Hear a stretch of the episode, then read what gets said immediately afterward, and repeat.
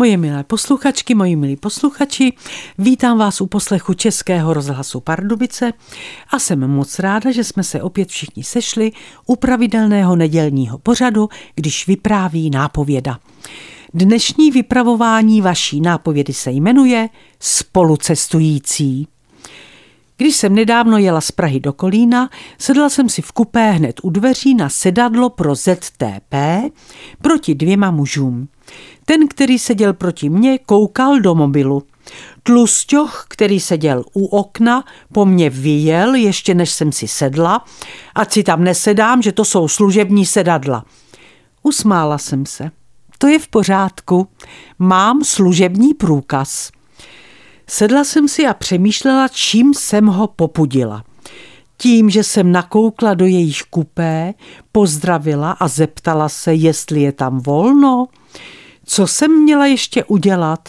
Ukázat mu občanský průkaz? Kašli na něj, blb zůstane blbem i ve vlaku, vyhodnotil situaci můj mozek, unavený po generální zkoušce v činoherním klubu a já ho poslechla. Netrvalo dlouho a Tlusťoch otevřel do kořán okno. Kupé se nepříjemně ochladilo, ale já si řekla, do kolína to vydržím. Pásový opar je horší. Tlusťoch, který seděl přímo pod otevřeným oknem, brzy zjistil, že udělal blbost a okno zase zavřel. Ale aby se jeho důstojnosti nic nedotklo, šel otevřít okno do chodby proti našemu kupé a tak to už zůstalo. Když přišel průvočí tlusťoch napjatě sledoval, co mu ukazuju. Jízdenku, inkartu a legitimaci ZTP. Pak telefonoval a já se dozvěděla, že jede do... Ne, neprozradím kam, protože to městečko mám ráda. I ve druhém příběhu z vlaku má důležitou roli okno. Je to zvláštní, jak muži využívají průvan proti ženám, jejichž přítomnost jim v jejich kupé vadí. Moje milé posluchačky, stalo se vám to někdy také? Nastoupila jsem nedávno v Kolíně do vlaku na Prahu a vybrala si kupé, kde seděl u zavřeného okna mladý muž, který vypadal inteligentně protože venku nebylo příliš teplo a ve vlaku také ne.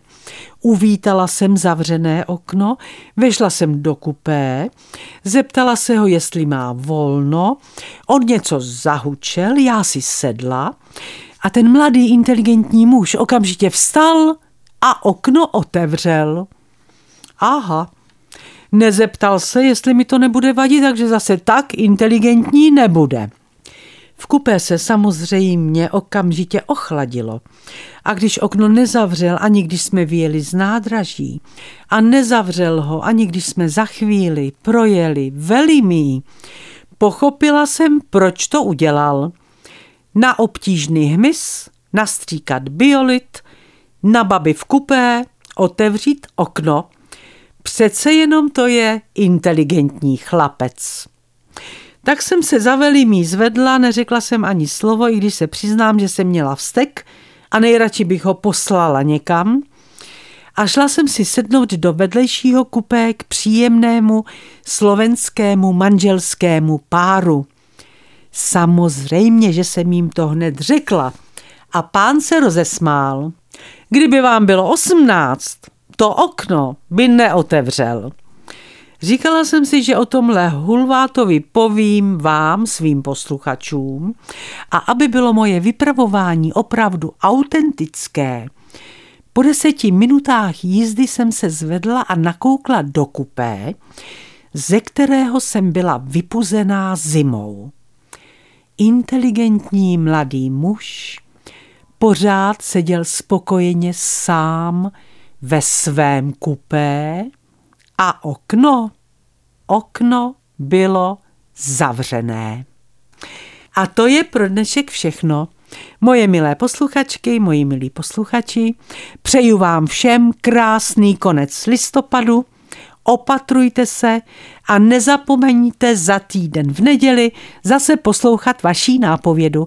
Vše dobré vám přeje vaše Irena Fuchsová.